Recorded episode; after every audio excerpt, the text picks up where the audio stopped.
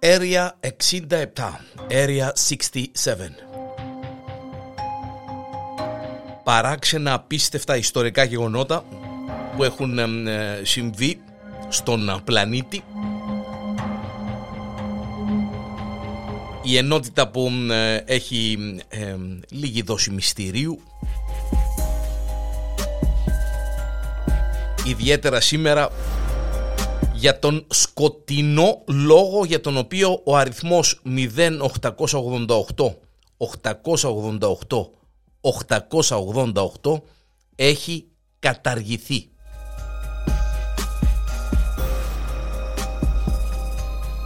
Είναι γνωστό σε όλους μας ότι υπάρχουν πάρα πολλά ξενοδοχεία ε, στον πλανήτη, στον κόσμο που δεν έχουν τον όροφο 13 ή ακόμη και ένα δωμάτιο με αριθμό 13 επειδή θεωρείται στοιχειωμένον και δυσίωνο.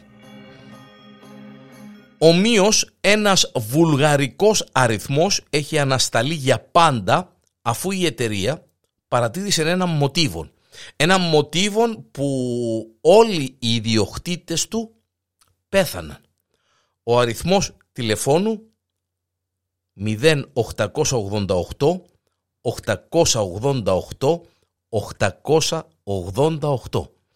Ο πρώτος ιδιοκτήτης του αριθμού ήταν ο ίδιος ο διευθύνων σύμβουλος της εκδότριας εταιρείας Mopitel, ο Βλατιμίρ Γκράσινοφ. Σύμφωνα με πληροφορίες πέθανε από καρκίνο το 2001.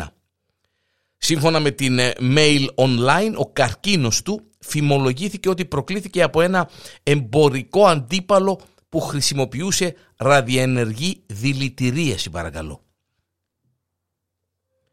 Στη συνέχεια ο αριθμός καταλήφθηκε από ένα μαφιόζο με το όνομα Κωνσταντίν Δημητρόφ ο οποίος επίσης σκοτώθηκε το 2003 από ένα δολοφόνο στην Ολλανδία όπου είχε πάει να επιθεωρήσει την αυτοκρατορία των ναρκωτικών του αξίας 500 εκατομμυρίων παρακαλώ.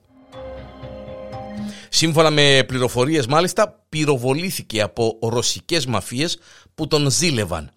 Λέγεται επίσης ότι είχε το τηλέφωνο μαζί του όταν πέθανε.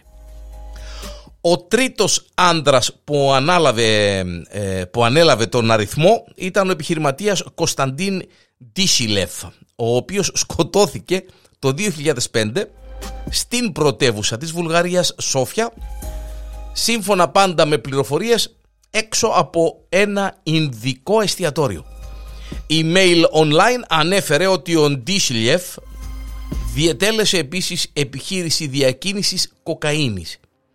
Η, η συγκεκριμένη υπόθεση για τη δολοφονία του ε, συγκεκριμένου Κωνσταντίν Ντισίλιεφ είναι ακόμα ανοιχτή.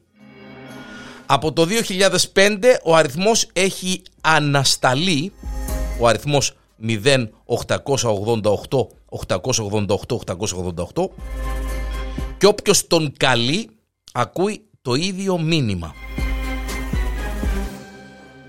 Ο αριθμός βρίσκεται εκτός δικτύου.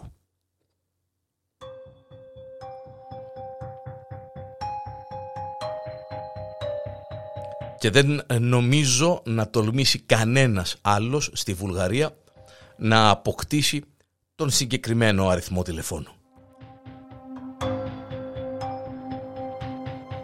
Area 67